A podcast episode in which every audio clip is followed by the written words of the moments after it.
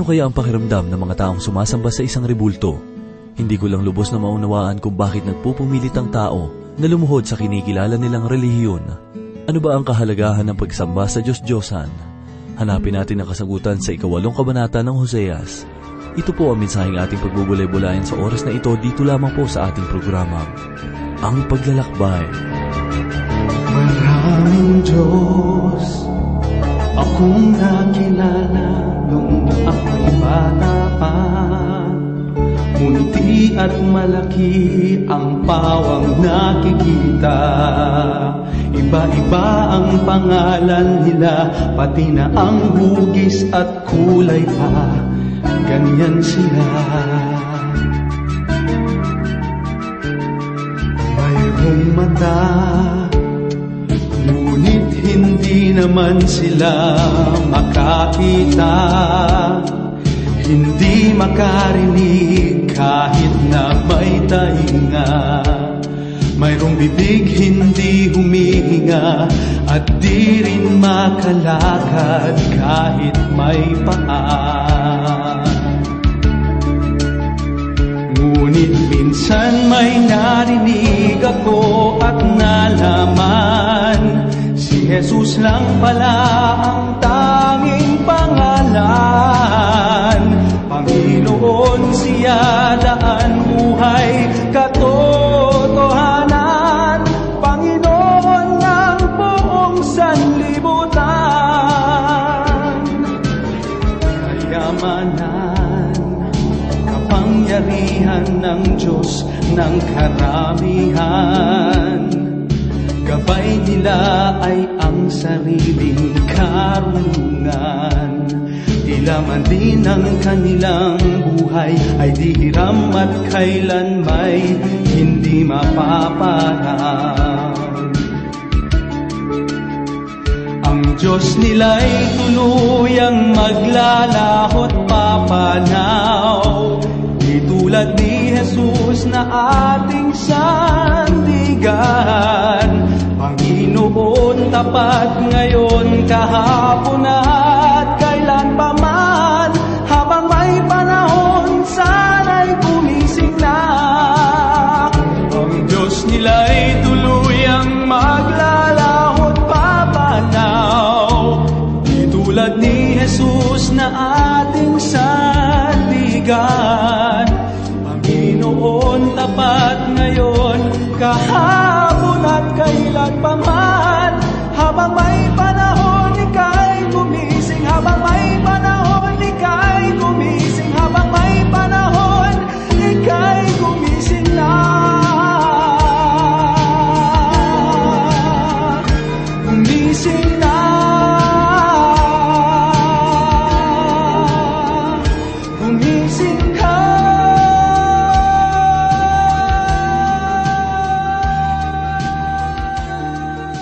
Kamusta po kayo mga tagapakinig ng ating palatuntunan? Purihin ang Diyos sa oras na ito sapagkat muli tayong mag-aaral ng kanyang banal na aklat. Si Pastor Dan Abangco po ito, samanin niyo ako at mapagpala tayo ng salita ng Diyos. Lahat ng mga propeta ay mayroong mga mensaheng nauukol sa kanilang panahon.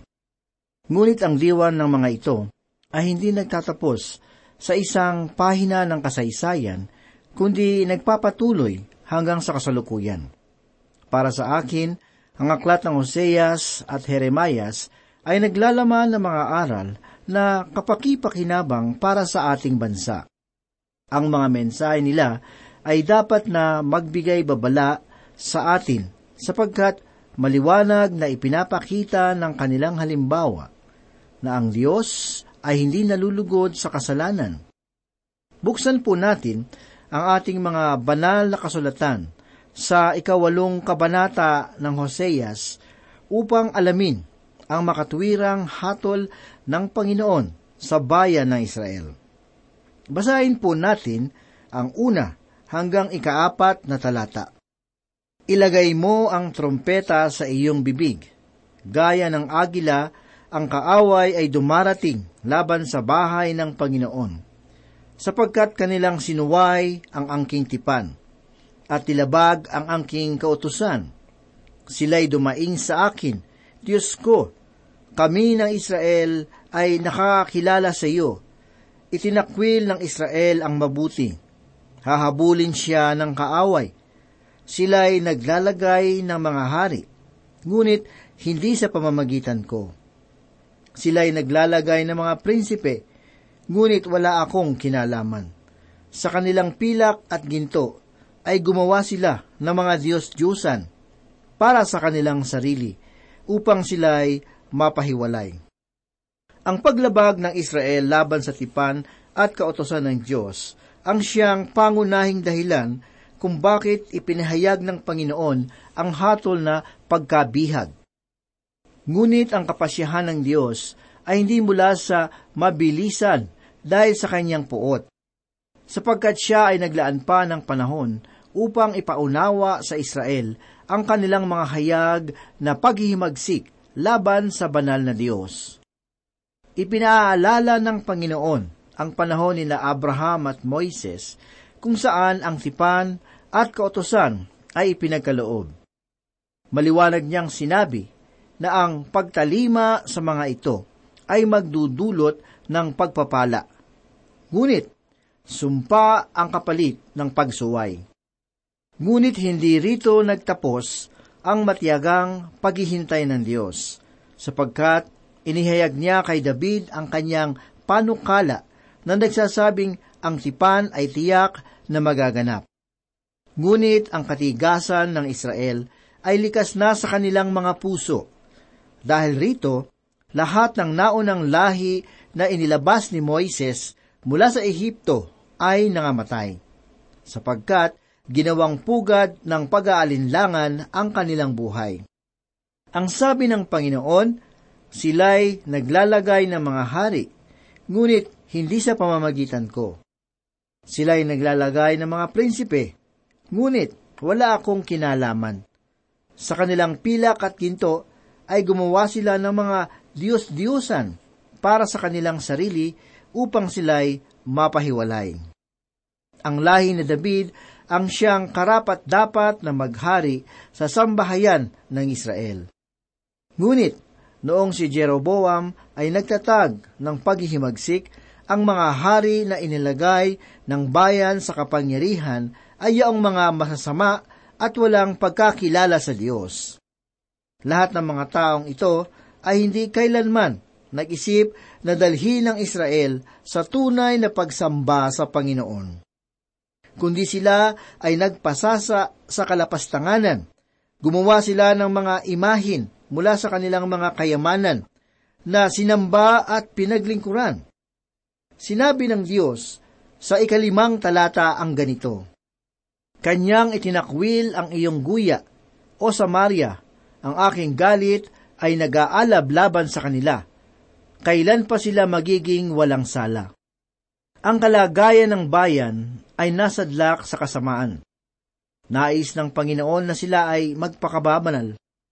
Nais ng Panginoon na sila ay magpakabanal, subalit mas pinili nila ang kalikuan. Bagamat maliwanag na ang paggawa nito ay labag sa kautusan. Ang ugat ng kasamaang ay maaari nating balikan sa panahon ang Samaria ay kilalang sentro ng Israel sa ilalim ng pamamahala ni Haring Omri. Si Omri, ang ama ni Ahab, na nakapangasawa ng babaeng Ponisya na si Jezebel. Noong si Ahab ay ginawang hari ng Israel, si Jezebel ay nag-utos na magsugo ng mga propeta ni Baal na mula sa kanyang bayan.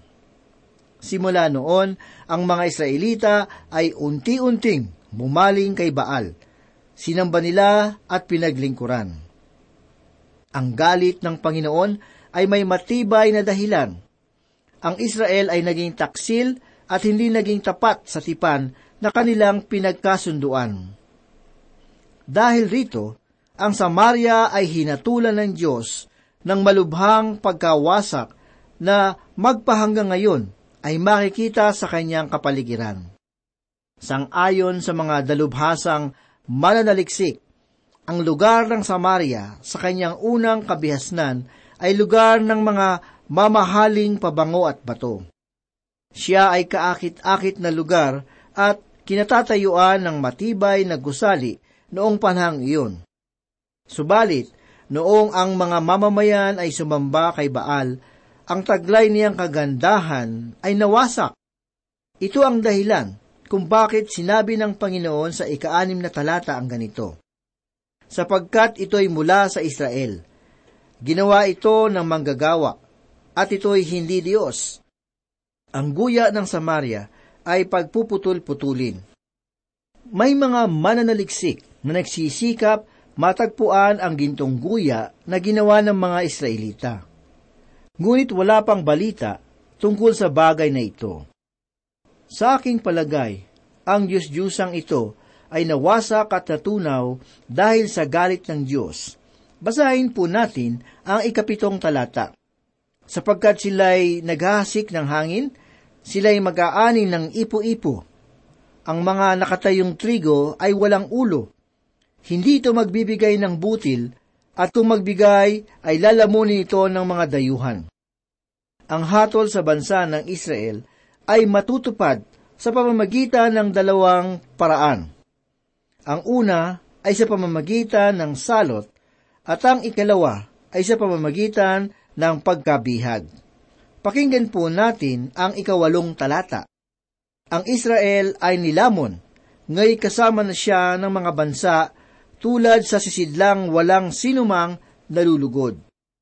Ang pangangalat ng lipi ni Israel sa iba't ibang panig ng daigdig sa mga nagdaang panahon ay katuparan ng salita ng Diyos laban sa kanilang bansa. Ito ay maliwanag na katuparan ng hatol dahil sa kanilang pagtataksil.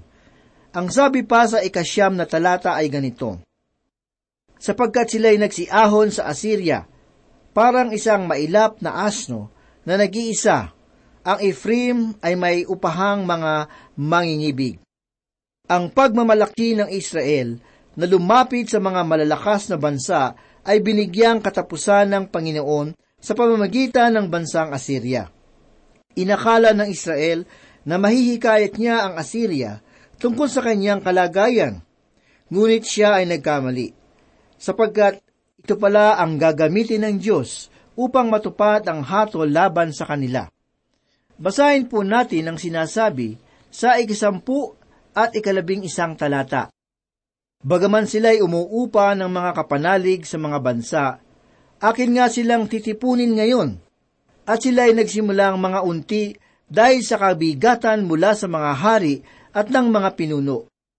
Sapagkat ang Ephraim ay nagpaparami ng mga dambana upang magkasala ang mga iyon ay naging mga dambana para sa pagkakasala.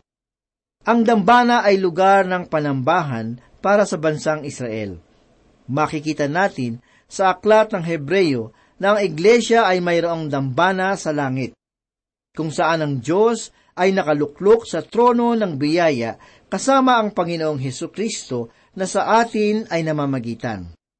Ang dambana ay dapat na maging lugar ng panambahan, ngunit ang kabanalan ng lugar na ito ay nilapastangan ng Israel.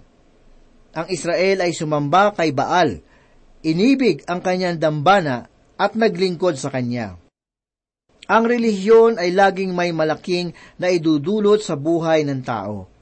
Ito ay maaaring masama o kaya naman ay mabuti.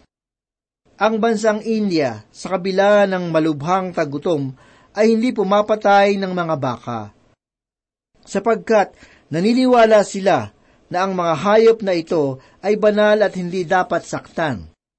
Dito sa ating bansa, tayo ay mayroong mga paniniwala at mga kaugalian na nagiging relihiyon. Sa bawat daloy ng kasaysayan, ang relihiyon ay laging may malaking na idudulot para sa ikasusulong o ikababagsak ng isang bansa. Winalang kabuluhan ng bansang Israel ang mga kautusan ng Diyos kapalit ang pagsamba sa mga Diyos-Diyosan. Para sa kanila, ang Baalismo ang pinakamabuting relihiyon sapagkat alinsunod sa mga pita ng laman ang kanyang mga paniniwala. Pakinggan po natin ang sinasabi ng Panginoon sa ikalabing dalawang talata. Kahit isulat ko para sa kanya ang aking kautusan ng sampung-sampung libo, ang mga iyon ay ituturing nilang kakatuwang bagay. Ang kautusan ay maingat at maliwanag na ipinagkaloob ng Diyos para sa Israel. Ito ay kanilang tinanggap noong panahon ni Moises upang magsilbing liwanag at gabay para sa makabuluhang uri ng pamumuhay. Ngunit ang bansa ay sintigas ng bakal. Ito ay hindi nila sinunod. Iniisip ng marami sa atin na tayo bilang mga makabagong henerasyon ng kasalukuyan ay higit na nakakaalam kaysa sa mga nakaraang panahon. Ngunit, kung pagmamasdan natin ang takbo at kalagayan ng ating lipunan, marahil ay masasabi natin na tayo ang pinakamangmang patungkol sa pagkakaunawa ng salita ng Diyos.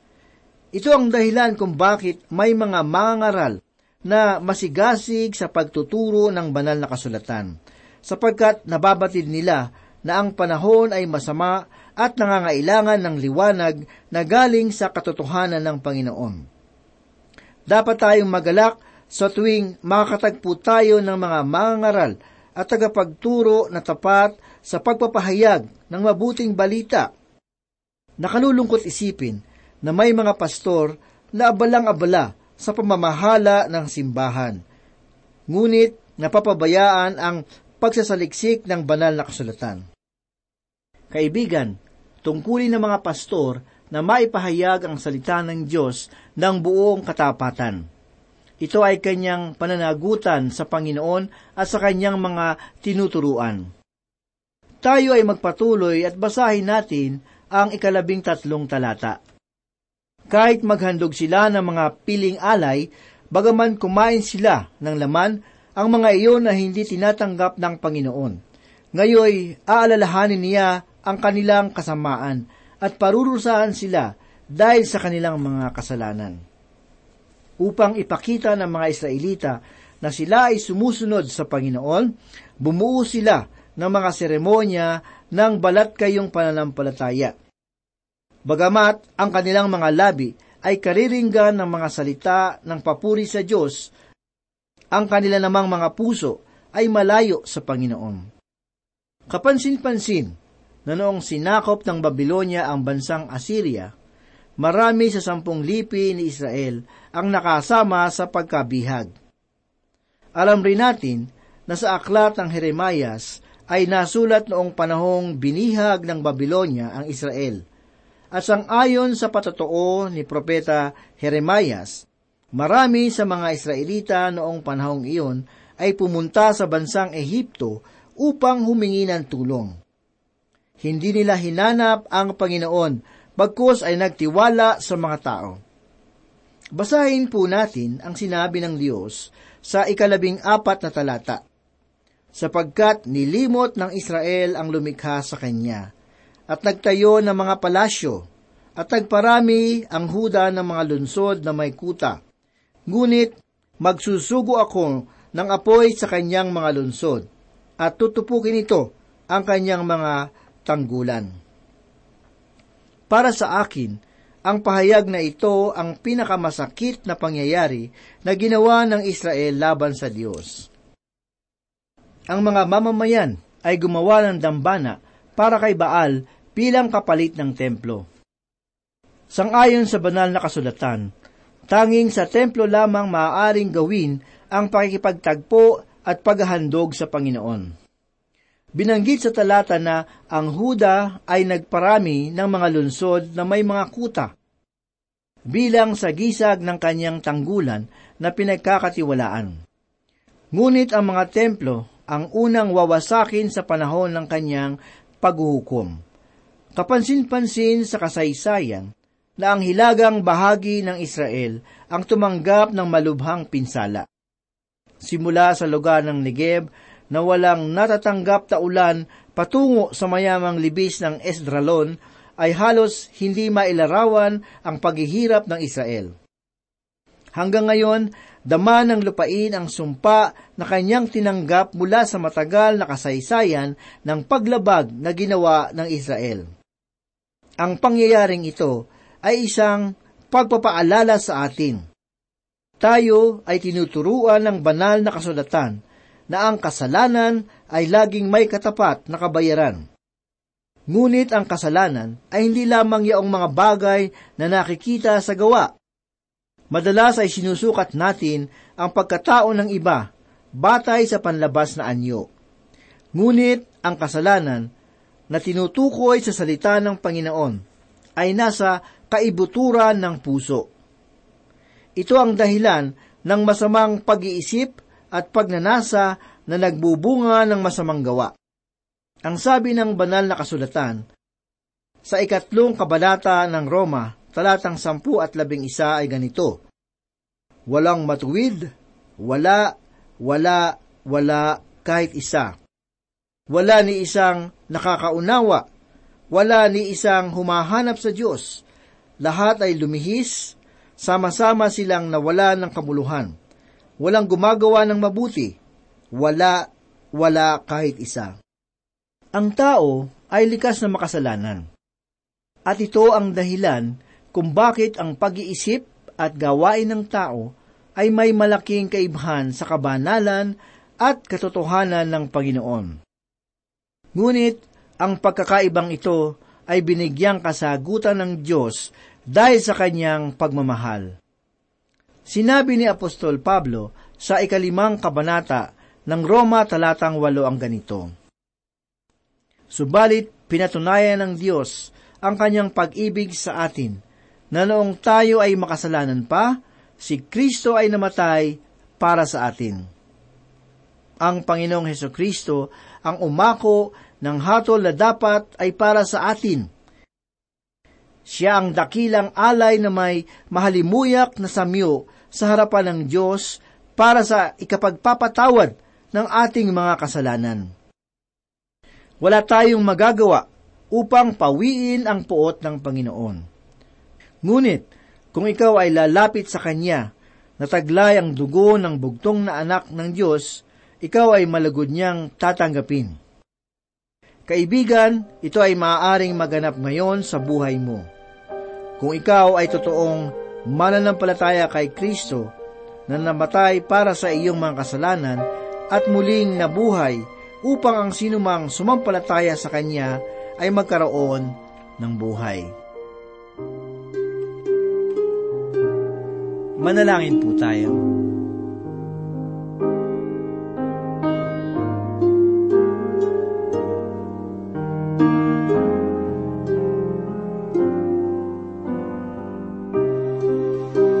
Dakila at mapagpala naming Diyos, kami po muli ay nagpapasalamat sa inyong kabutihan. Salamat sa iyong mga salita na aming napagbulay-bulayan. Sa mga sandaling ito, loobin mo nawa na matatak sa aming mga puso at aming maisabuhay ang iyong kalooban. Pagpalain mo, O Diyos, ang aming mga tagapakinig. Batid mo po ang kanilang mga pangangailangan, ang kanilang mga pinagdadaanan, ang mga pagsubok sa kanilang buhay, at ang samot-saring tukso. Tulungan mo po na maging matatag ang kanilang pananampalataya upang sila ay maging matagumpay. Salamat o Diyos at loobin mong sila ay muling makasubaybay sa muling pag-aaral ng banal mong aklat. Salamat Panginoon dahil ito ay karagdagang kaalaman sa amin kung paano ka kumikilos sapagkat tangan mo ang hinaharap. Kahit sa kasaysayan ay makikita namin ang kamay mo ay gumagalaw. Lalo na po sa aming panahon ngayon. Kung paano ka gumagalaw noon, ay gumagalaw ka rin ngayon sa aming panahon. At maging sa bawat isa sa aming tagapakinig, ay maaari kang gumalaw. Tulungan mo po kami, Panginoon, na manindigan sa aming pananampalataya. Mayat maya ay nahahamon ng aming pananampalataya, mga pagsubok, mga tukso na dumarating sa aming buhay. Ikaw lamang ang may kapangyarihan upang kami po ay bigyan ng sapat na kalakasan upang maging matagumpay sa bawat pagsubok sa aming buhay. Patuloy mo pong hipuin ang mga puso ng bawat isa sa patuloy naming pag-aaral ng iyong salita naway lagi nilang madama ang iyong pagmamahal at pag-ibig.